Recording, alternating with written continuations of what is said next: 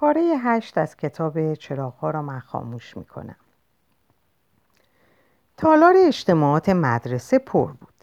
روی دیوارها با فاصله های مشخص تاج‌های گلایول سفید زده بودند با نوارهای پهن سیاه.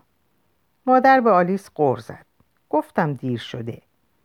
حالا روز عزا سلمونی نمی رفتی آسمون به زمین نمی اومد. نینا رو نشونه مادر دادم که از ردیف دوم داشت اشاره میکرد برای ما جا نگه داشته. از لابلای صندلی ها و آدم ها گذشتیم و 10-20 بار گفتیم ببخشید. تا رسیدیم به نینا. آلیس نشسته ننشسته سرگردون دور تالار رو شروع کرد به گزارش اینکه کی اومده و کی چی پوشیده. نینا برنامه مراسم رو داد دستم و پرسید چرا دیر کردید؟ مادر گفت آلیس خانم رفته بود سلمونی و باز غر زد. روز عزا و سلمونی. نینا دم گوشم گفت شاید روز عزا بختش باز شد. خدا رو چه دیدی؟ ها؟ بق خندید و دوروبر رو نگاه کرد. هرچند جز یک مش پیرو پاتال کسی نیومده. بچه ها رو گذاشتی پیش آرتوش؟ نپرسید چرا آرتوش نیومده. دلیل نیومدن آرتوش احتیاج به توضیح نداشت. گارنیک گیر کرده بود که صوفی هم باید بیاد. صداشو کلوف کرد و ادای گارنیک رو در آورد. بچه ها از الان باید بدونن چی بر سر قومشون اومده. ولی نیم وجبی چنان علم شنگه‌ای رو انداخت که باباش کوتاه اومد. به بهانه اینکه صوفی تنها نمونه ویولت رو هم نیاوردن. می اومد چیکار؟ حوصله‌اش سر میرفت. راستش خودمم اگر گارنیک مجری برنامه نبود نمی اومدم. خب چه خبرها؟ تا اومدم بگم هیچ خبر، شروع کرد به سلام احوالپرسی با زنی که ردیف جلوی ما نشسته بود و شوهرش سخنران اول مراسم بود. برنامه رو خوندم. سخنرانی روبرت ماداتیان درباره کشتار 24 آوریل. گزارش انجمن کلیسا و مدرسه در مورد ساخت بنای یاد بود. تنفس. خاطره‌ای از خاتون یرمیان، شاهد آن روزهای تلخ. چراغ‌های تالار خاموش شد و گارنیک اومد پشت بلندگو. خیر مقدم گفت و اولین سخنران رو معرفی کرد. ماداتیان سخنرانیش رو شروع کرد. یاد 24 آوریل چند سال پیش افتادم و بحث تند آرتوش و ماداتیان. اگه گارنیک نبود که با شوخی و خنده سر و ته قضیه رو هم بیاره کار بالا می گرفت. بعد از اون سال بارها به آرتوش گفته بودم این روز چه ربطی به اختلافات سیاسی داره. چه ربطی به دست چپی یا به دست راستی بودن داره. این همه آدم کشته شده. ارمنی هم نباشی باید متاسف باشی و در مراسم شرکت کنی. و آرتوش هر بار جواب داده بود متاسفم و شرکت نمی کنم.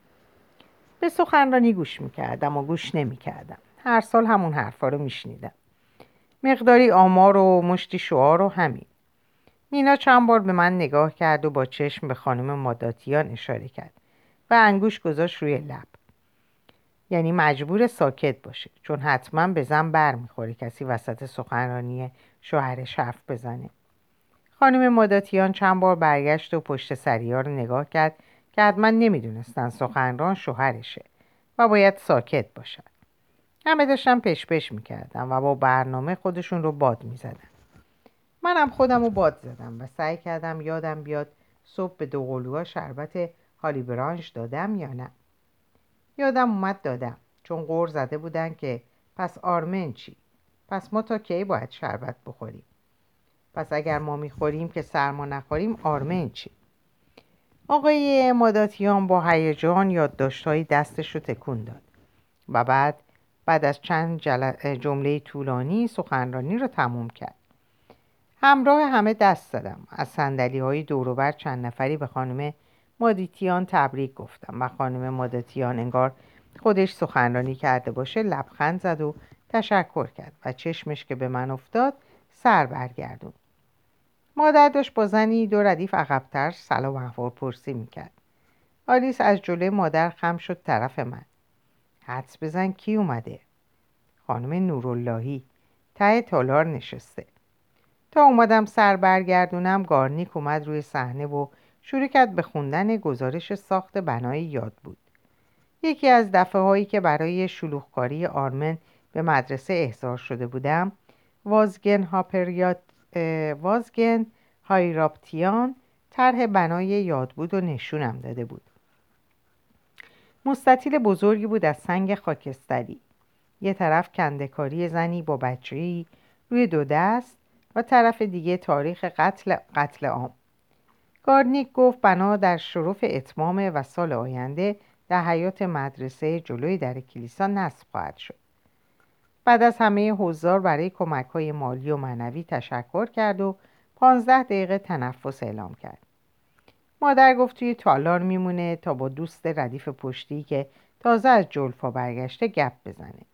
نینا گفت میره پشت صحنه ببینه گارنیک چی میکنه و آلیس رو هم با خودش برد. رفتم طرف یکی از چند در تالار که رو به حیات مدرسه باز میشد.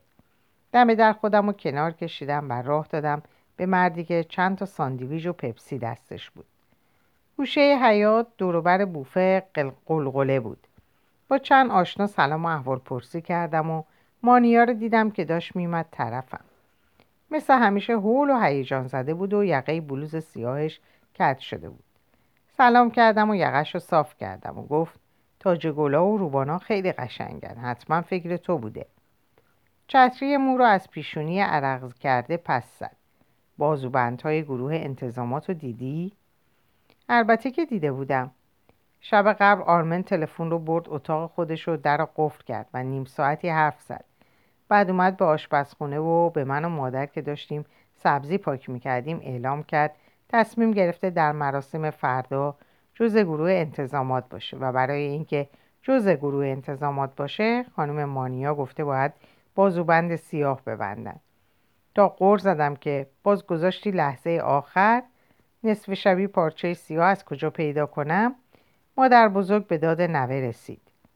در صندوقهای تاق و جفت مادرم چیزی که کم نبود پارچه سیاه بود. به مانیا گفتم همه چیز عالی شده، خسته نباشی. برنامه بعدی هم که حتما جشن آخر سال بچه هاست. جواب سلام کسی رو داد و برگشت طرف من.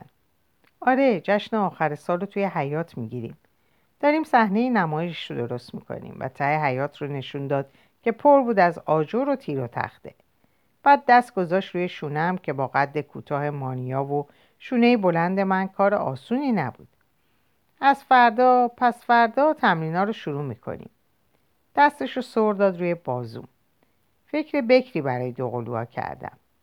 بازگن شعر قشنگی پیدا کرده از یادم نیست کی. اسم شعر هست 4 فصل. فکر کردم با مزه میشه دوقلوها یکی در میون بشن و 4 فصل و شعر رو بخونن. آرمین بهار و پاییز، آرسینه تابستون و زمستون. اینجوری وقت میکنن برم پشت صحنه لباس عوض کنن و لباس ها رو جلوی یکی از درهای تالار چشمم افتاد به آرمن که با امیلی و 2 پسر دبیرستانی حرف میزد. با شلوار سرمه‌ای و پیراهن سفید انگار مرد جوانی بود و نه پسرم. فکر کردم امیلی با پدرش اومده، نکنه آلیس امیل سیمونیانو ببینه. گفتم و لباس ها رو حتما من باید بدوزم. دستش رو از روی بازوم برداشت، گرفت جلوی دهان و خندید. آره، برای همین دنبالت میگشتم. سخت نیست، 4 تا لباس ساده بلند با آستینای گشاد.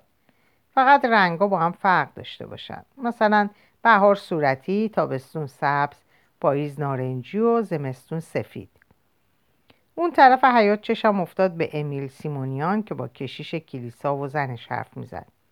باز با خودم گفتم کاش آلیس این طرف ها پیداش نشه. بعد یادم اومد که خوشبختانه همدیگر رو نمیشناسن. به مانیا گفتم بد نیست روی لباس ها چیزایی بدوزیم که فصلا رو مشخص کنه. مثلا گل برای بهار، ساقه گندم برای پاییز. تله سر امیلی افتاد زمین. آرمن زودتر از 2 پسر دیگه خم شد و تلو برداشت. امیل سیمونیان رو توی جمعیت گم کردم. مانیا گفت چه فکر بکری. راستی وازگن تجربه لورد فونلری رو کوچیکو تموم کرده؟ و حرفشو قطع کرد و خیره شد به پشت سرم. با این لبخند محو به چی نگاه میکرد؟ سر که برگردوندم امیل سیمونیان نگاهش رو از مانیا گرفت و به من سلام کرد. هر دو منتظر نگام کردن. به هم معرفیشون کردم، با هم دست دادن. مانیا یقه بلوزش رو که صاف کرده بودم دوباره صاف کرد. گفتم داشتی میگفتی ترجمه انگار از خواب پریده باشه. گفت چی؟ آها ترجمه کتاب تموم شده، میدم بچه ها بیارن. لطفاً زود بخون و برگردون، خیال داریم تا قبل از جشن آخر سال چاپ کنیم. امیر سیمونیان گفت از قرار مراسم رو شما برگزار کردید، تبریک، خیلی جالب بود. مانیا سرخ شد و به یکی از بچه‌های انتظامات که صداش میکرد گفت اومدم. بعد با سیمونیان دست داد و گفت از آشنایی با شما خوشحال شدم و رفت. تصور بیمورد من بود یا دستاش زیادی توی دست من موند. دست هم موند. دور و بر نگاه کردم. خوشبختانه از آلیس و مادر خبری نبود. امیل سیمونیان کت شلوار سفید پوشیده بود و با راه‌های خیلی باریک آبی. کراوات سیاه هم زده بود. نگاش با آدمای دور و بر بود که حرف می‌زدن و سیگار می‌کشیدن و ساندویچ و نوشابه می‌خوردن. گفت مادرش نیومده و خودش برای اینکه امیلی تنها نباشه اومده و البته کمی هم از سر کنجکاوی. دلم میخواست با ارمنیای آبادان آشنا شم. بعد چرخید طرفم. اگه همه خانمای اینجا مثل شما و خانم مانیا باشن آبادان هیچ جای بدی نیست. از شوخی خودش خندید. ولی خودمونیم. مراسم خسته کننده‌ای بود. گفت خیال داره برگرده خونه و بعد بیاد دنبال امیلی. خوشحال شدم که میره و برای اینکه مبادا برگرده و آلیس رو ببینه اصرار کردم که امیلی رو ما میرسونیم. تشکر کرد و خداحافظی کرد و رفت. بین جمعیت گشتم شاید خانم نوراللهی رو پیدا کنم. پیدا نکردم و به تالار برگشتم. شاید آلیس اشتباه کرده بود. خانم نوراللهی چرا باید میومد؟ نه ارمنی بلد بود نه 24 آوریل مراسم جالبی بود. جمعیت کم کم بر میگشت به تالار. مادر با دوست جلفایی گپ زده بود و حالش خوش بود. نینا با خانم ماداتیان قرار مهمونی شام میذاشت و آلیس تا نشستم گفت چه برکشانی کردن شوشانیک و ژانت. خانمای عزیز همه از دم لباس نو پوشیدن، حالا گیرم سیاه. شوشانیک و ژانت دوتا از خیاط‌های معروف آبادان بودن. گارنیک اومد پشت بلنگو و منتظر موند تا تالار ساکت شه. بعد با لحنی که شبیه حرف زدن خوش و خندان همیشگی نبود خاتون یرمیان رو معرفی کرد که اهل شهر وام بود و فعلا ساکن تهران. چند روزی مهمان عزیز ما بود در آبادان و شاهدی از اون روزهای تلخ. دستشو به طرف پشت صحنه بلند کرد. همه به اون طرف نگاه کردیم. یکی از پسرای گروه انتظامات صندلی دسته‌داری آورد، گذاشت پشت بلنگو.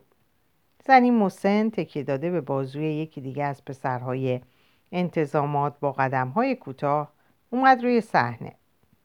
ریز نقش بود و لاغر. دامن سیاهی پوشیده بود تا قوزک پا و شال سیاه بزرگی روی موهای سفیدش رو پوشونده بود. به کمک پسرها روی صندلی نشست و گارنیک بلندگو رو براش پایین آورد. زن دست استخوانیشو گذاشت روی سر پسرها و زیر لب چیزی گفت که گمونم دعای خیر بود.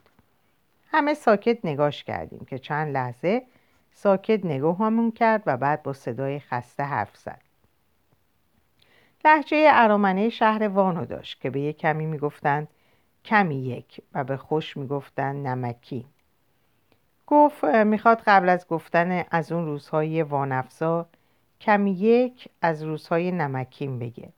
گفت میخواد با ما به گذشته ها سفر کنه. از خونش گفت در شهر وان که توی حیاط 2 درخت انار داشت و چند تایی درخت زیتون. گوشه حیاط تنوری بود که در اون مادر نون لواش میپخت و در باغچه کوچک گل همیشه بهار میکاشتن.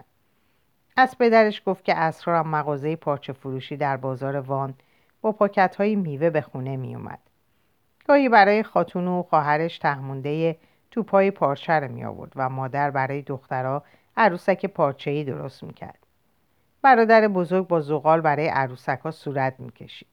برادر بزرگ روی هر چی دم دستش بود نقاشی میکرد. یک شنبه‌ها خاتون با خواهر و برادر و پدر و مادر به کلیسای شهر میرفت که در خیابون پهنی بود با ردیف درختای بید و سپیدار. دخترها عروسک‌های پارچه‌ای به بغل دست در دست مادر میرفتند و از لابلای بیت‌ها و سپیدارها فینه‌های قرمز مردها رو میشمردن که گاهی میایستادن و با پدر احوالپرسی میکردن. پدر میگفت مشتریای قدیمی دکانند. خدا ترس و با وجدان. جمعه ها از مسجد محله صدای اذان بلند می شد. همسایه ها که از نماز برمی گشتن پدر عبادت قبول می گفت. مادر آش ماست که می پخت در کاسه های گلی برای همسایه ها می فرستاد.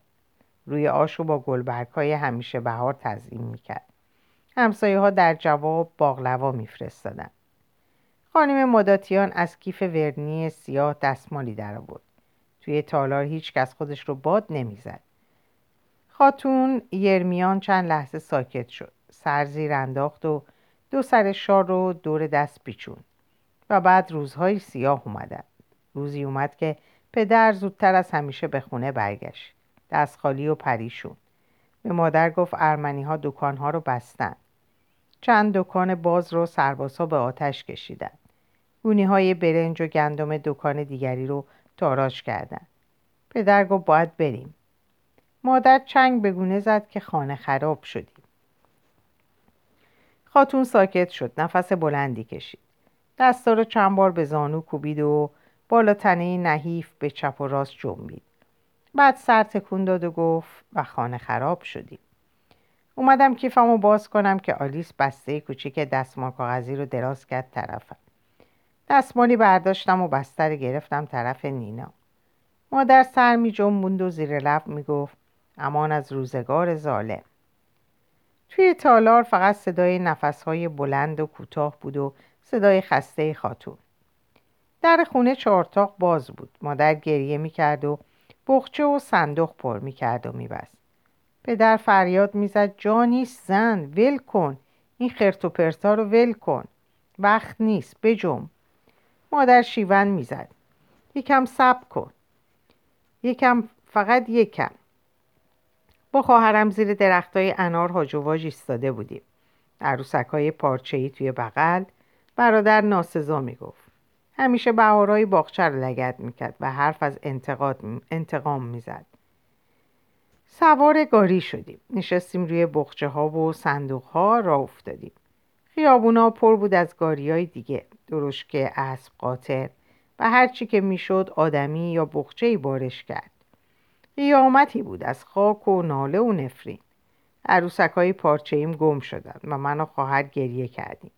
اول برای عروسک ها، بعد برای پدر، بعد برای مادر و برادر و همدیگه. بسته دستمال کاغذی دست به دست گشت و خالی شد. شب در اتاق نشیمن پاها رو گذاشتم روی میز جلوی راحتی و سر تکیه دادم به پشتی. مو پیچیدم دور انگشت و به نقاشی بالای تلویزیون نگاه کردم.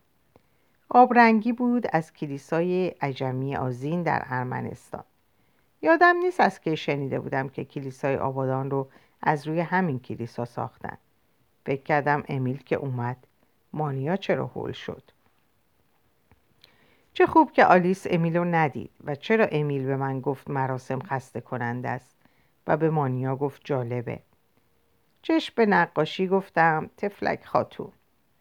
آرتوش از پشت روزنامه گفت چی؟ گفتم تفلک خاتون، مادرش، پدرش، همه اون آدما. باید می اومدی. روزنامه ورق خورد. به عجمی آذین نگاه می کردم.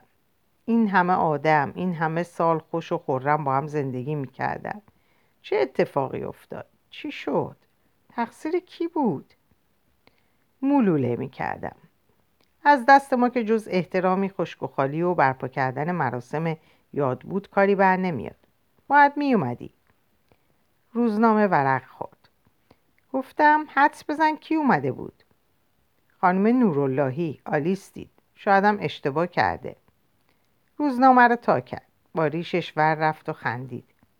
پس بالاخره اومد. روز و ساعت مراسمو از من پرسید. دید که نمیدونم، رفت سراغ ارمنیای دیگه. چراغا رو من خاموش کنم یا تو؟ گفتم چرا روز و ساعت رو نمیدونستی؟ چرا برات مهم نیست؟ چرا نیومدی؟ آرتوش ایستاد. دست کشید به ریش و به نقاشی عجمی آذین نگاه کرد. بعد گفت میدونی شتیت کجاست؟ جواب که ندادم، دست کرد توی جیب شلوار و رفت تا پنجره. چند لحظه حیاط رو نگاه کرد. بعد برگشت. با نوک کفش یکی از گلهای قالی رو دور زد. دور نیست، بغل گوشمون. 4 کیلومتری آبادان. دوباره به حیاط نگاه کرد. خواستی میبرمت ببینی. ماداتیان و زنش و نینا و گارنیک رو هم دعوت کن. برگشت نگام کرد. زن و مرد و بچه و گاومیش و بز و گوسفندم با هم توی کپر زندگی میکنن. دست از جیب در آورد و بند ساعتش رو باز کرد. باید روز بریم چون شتیت برق نداره. یادت باشه آبم برداریم چون لوله کشی هم نداره. ساعت رو کوک کرد. باید حواسمون باشه با کسی دست ندیم و بچه ها رو نوازش نکنیم چون یا سل میگیریم یا تراخو. را افتاد طرف در اتاق. به خانم ماداتیان بگو شکلات انگلیسی برای بچه ها نیاره چون گمان نکنم بچه های شتید به عمرشون شکلات دیده باشن. به گارنیکم بگو کفش ایتالیایی نپوشه که گلو پهن تا قوزک پاش بالا میاد. زل زده بودم به عجمی آذین. آرتوش از دم در اتاق برگشت. اومد ایستاد روبروم و زل زد توی صورتم. فاجعه هر روز اتفاق میفته.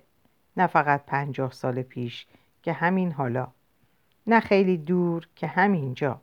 ور دل آبادان سبز و امن و شیک و مدرن. ساعتش رو بست و گفت در ضمن حق با توه تفلک خاتون. تفلک همه آدما. و از اتاق بیرون رفت. برای عصرونه بچه ها چنبور درست میکردم. ترید نان خشک، روش پنیر و مغز گردوی چرخ کرده. صدای ترمز کشتار اتوبوس از خیابون اومد. منتظر شنیدن صدای دویدن و دست کشیدن به پیش بندم. خبری که نشد رفتم به راهرو و در خونه رو باز کردم. رسیده بودم وسط راه باریکه. آرسینه سرش پایین و گریه میکرد. آرمینه با یک دست کیفای هر دو رو می آورد. دست دیگش روی شونه خواهرش بود و توی گوشش پچ میکرد. از آرمن خبری نبود. هول دویدم جلو. چی شده؟ زمین خوردی؟ با کسی دعوا کردی؟ مریض شدی؟ گریه‌اش شدیدتر شد و وسط حقیق بریده گفت تقصیر من چی بود؟ من که حرفی نزدم. بچه‌های مدرسه گفتن. بچه‌ها خندیدن. و از شدت گریه به سرفه افتاد. آرمینه یکبم میگفت حق با آرسینه است. حق با آرسینه است. دست روی آرسینه رو شستم. نشوندمش روی صندلی آشپزخونه. چند جوره آب به خوردش دادم و گفتم حالا بگو ببینم چی شده. به هم نگاه کردن. آرسینه سر زیر انداخت و انگشتا رو توی هم پیچون. آرمینه یهو چانه رو بالا داد. چند قدم عقب رفت. دست به کمر وسط آشپزخونه ایستاد و گفت تا حالا به خاطر آرمن ساکت موندیم و هیچی نگفتیم. به جای تشکر امروز توی اتوبوس جلوی همه بچه‌ها زد توی گوش آرسینه. وقتش شده همه چی رو برای تو تعریف کنیم. و تعریف کرد که آرمن عاشق امیلی شده. امیلی مدام آرمن رو اذیت میکنه. توی مدرسه جلوی آرمن سر به سر پسرا میذاره. شوخی میکنه و میخنده. امروز یکی توی اتوبوس بالای صندلی‌ها بزرگ نوشته بود آرمن عاشق امیلی عاشق هیچکی. بچه‌های مدرسه خندیدند و آرمن با آرمینه و آرسینه دعوا کرده و گفته شماها نوشتید و خوابونده توی گوش آرسینه. آرسینه نفس بلندی کشید و ادامه داد اون شب هم خونه امیلی آرمن برای این سرفش گرفت که آرسینه داد زد نگو. آرمینه گفت چرا نگو؟ خیلی هم بگو. اون شب آرمن برای این سرفش گرفت که سر بطری بازی امیلی دستور داد یه لیوان سرکه سر بکشه. تازه توی لیوان یه عالم از اون چاتنی ریخت که مادر بزرگش درست کرده بود. نشستم روی صندلی. از تصور سرکشیدن لیوانی سرکه با آن چاتنی وحشتناک گلوم سوخت. دو قلوها زل زده بودن به من. موهای مجعد از زیر تلهای همرنگ زده بود بیرون. گونه های گوشتالو گل انداخته بود و نگران منتظر واکنش من بودن. چه اتفاقی داشت می افتاد؟ حواسم کجا بود؟ چرا نفهمیده بودم؟ دست کشیدم به پیشونی عرق کردم و پرسیدم حالا آرمن کجاست؟ با هم شونه بالا دادن و دوتایی بغض کرده نگام کردن. به گلنو خودیا نگاه کردم که با باد تکون می خوردن. دم غروب بود و روی هره سایه افتاده بود. زنبوری دور یکی از گلها وزوز می کرد. چشمای آرسینه هنوز سرخ بود و آرمینه توی کیف مدرسه عقب چیزی می گشت. دفترچه و کتابی در آورد و گرفت طرفم. خانم مانیا داد. دستنویس ترجمه لورد فونتلروی کوچیک بود با اصل انگلیسی کتاب. گفتم بشینید عصرونه بخورید و رفتم اتاق نشیمن.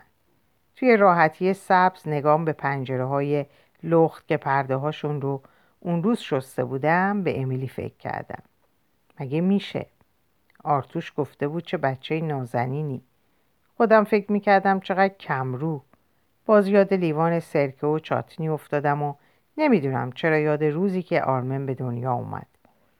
دختر عموی آرتوش با شوهرش از تبریز مهمون اومده بودن. سر میز ناهار مادر و آلیس هم بودن. بین آشپزخونه و ناهارخوری میرفتم و میومدم و صحبت‌ها رو میشنیدم. چنین سرمایی سابقه نداشت. شاید برف اومد. آبادان و برف چه حرفا، اینجا که تبریز نیست. کلاریس انقدر راه نرو، خوب نیست. به امروز پا به پای باغبون همه گوجه فرنگی ها رو چوب زد. چی زد؟ گوجه فرنگی تا قد کشید پای بوتش چوب فرو میکنن و شاخه ها رو میبندن به چوب. تبریز توی خونه ها گوجه فرنگی نمیکارن.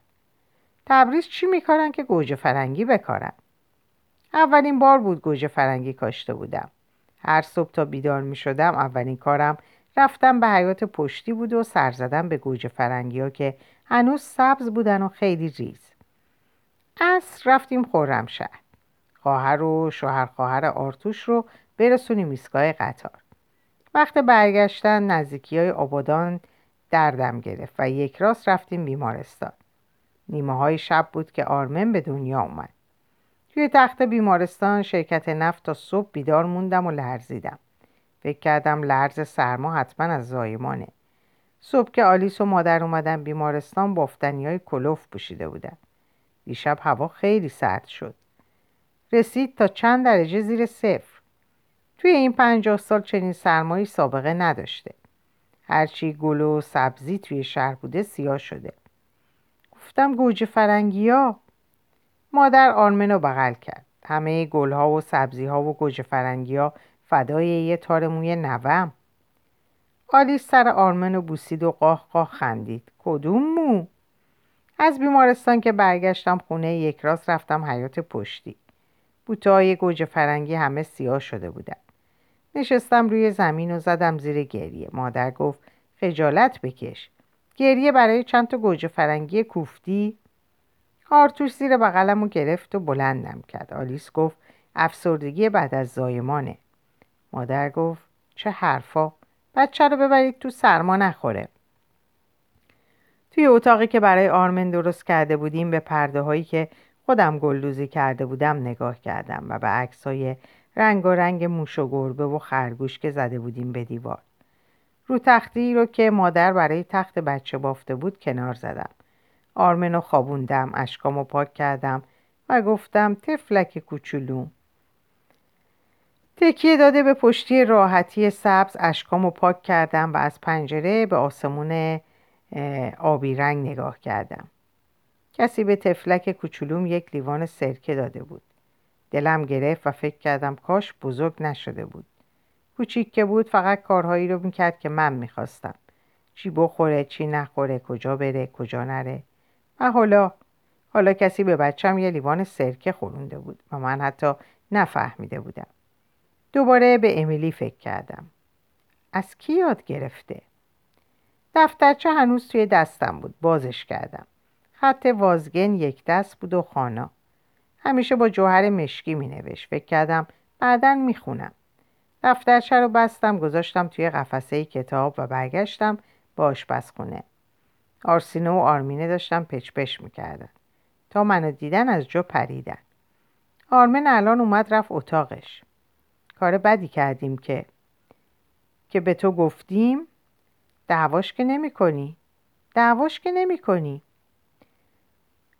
مطمئنشون کردم که کار بدی نکردم و با آرمین دعوا نمی کنم و گفتن برن سراغ درس و مشق. در زدم. از پشت در گفت قفل نیست. روی تخت دراز کشیده بود و دست‌ها زیر سر به سقف نگاه میکرد. کنارش نشستم. پرده‌های اتاق و سالها بود عوض کرده بودم. تخت بچگی رو بخشیده بودم و رو تختی کوچیک توی چمدونی بود در انباری. فکر کردم عکس‌ها رو چیکار کردم. یادم نیومد. از 1-2 سال پیش روی دیوار به جای عکس موش و گربه و خرگوش آلن دلون بود و کرک داگلاس و برت لنگستر، کلودیا کاردیناله و برژیت باردو. نگاش کردم و حس کردم دارم به موجودی غریبه نگاه میکنم. تا اون روز صبح پسر 15 سالم هنوز برام تفلک کوچولوم بود و حالا به موجهاش نگاه کردم که عین بچگیاش بلند بود. بلند و برگشته. کنار چشم چپ جای آبله مرغونی که در 1 سالگی گرفته بود هنوز بود و با همه اینها انگار بعد از 15 سال اولین بار بود می دیدمش. داشتم فکر می کردم چی بگم که خودش به کمکم اومد و هنوز خیره به سقف گفت می دونم کار بدی کردم. تقصیر آرسینه نبود. اگه وقت دیگه ای بود توی گوش آرسینه زدن به خودی خود موضوع قابل بحثی بود و حتما سرش جنجال راه می انداختم. اما حالا دلم میخواست درباره اصل موضوع حرف بزنیم. امیلی و حتی به زبون آوردنش برایم سخت بود. عشق و عاشقیشون. نمیدونستم از کجا شروع کنم و چطور شروع کنم. به نقشه ایران نگاه کردم. روی دیوار بالای تخت خواب. با نگاه دور دریاچه‌ای چرخیدم که سر جلو بردم تا اسمشو بخونم و بدونم بختگانه. یاد قرارم با خانم نوراللهی افتادم و فکر کردم چرا همه شهرهای ارمنستان رو ندیده روی نقشه میشناسم و اسم دریاچه‌های ایران رو بلد نیستم. سعی کردم یادم بیاد دوران نامزدیم با آرتوش چه حسی داشتم. این تنها زمانی بود که میتونستم جز دوران عشق و عاشقی زندگیم به حساب بیارم. چیز زیادی یادم نیامد. فاصله آشنایی تا نامزدی و نامزدی تا ازدواج طولانی نبود. یه هفته بعد از مهمونی تولد دوست مشترک نزدیک خونمون به آرتوش برخوردم. قبل از اینکه خوشحال شم تعجب کردم. آرتوش هم ظاهراً تعجب کرد و گفت چه تصادف جالبی. گفتم واقعاً هم چه تصادفی. بعدها روزی که در خیابون سعدی راه می رفتیم و پونچیک هایی رو که از قنادی مینیون خریده بودیم می خوردیم گفت یعنی نفهمیدی از قصد اومده بودم؟ باز تعجب کردم. منزل ما را از کجا بلد بودی؟ خیلی جدی گفت البته پیدا کردن نشونی خیلی مشکل بود ولی نمیدونم توی نگاه هم چی دید که نتونست به شوخی ادامه بده و زد زیر خنده. خب پرسیدم. بعد دست انداخت دور شونم. از همین معصوم بودنت خوشم میاد. چشم به دریاچه بختگان فکر کردم. معصوم بودم یا احمق؟ آرمن نگاه به سقف پرسید تو پدر قبل از اینکه عروسی کنید عاشقم شدید؟ هول شدم. سوالهای ناگهانی، رفتار پیشبینی نشده و هر چیزی که از قبل خودم رو براش آماده نکرده بودم دست با چم میکرد و آرمن خدای این کارها بود. حالا به جای سقف زل زده بود به من و منتظر جواب بود. پا شدم رفتم کنار پنجره ایستادم. یاد روزی افتادم خیلی سال پیش که دبیر جبر قرار نبود از من درس بپرسه و پرسیده بود و بلد نبودم معادله روی تخت سیاه رو حل کنم. نگاه های همکلاسی ها رو پشت سرم حس می کردم و از زیر چشم دبیر ریاضیات رو می دیدم که بی حوصله و منتظر با انگشت روی میز ضرب یورتمه گرفته بود. خیس عرق بودم و قلبم به شدت می زد. توی دلم می گفتم خدایا کمکم کن. این لحظه ها رو زودتر بگذرون. قلبم زیاد تون نمی زد و خیس عرقم نبودم، اما دلم می خواست لحظه ها زودتر بگذرن. چشم به درخت کنار و پشت به پسرم گفتم منم مثل تو از ریاضی خیلی خوشم نمی اومد. آرمن تا شب از اتاق بیرون نیامد و برای شام که صداش کردم از پشت در داد زد گشنم نیست. دو قلوها بی حرف شام خوردن، بی حرف دندون مسواک زدند و لباس خواب پوشیدن و خوابیدن. نه قصه خواستن نه برای دیرتر خوابیدن بهانه‌های معمول آوردن.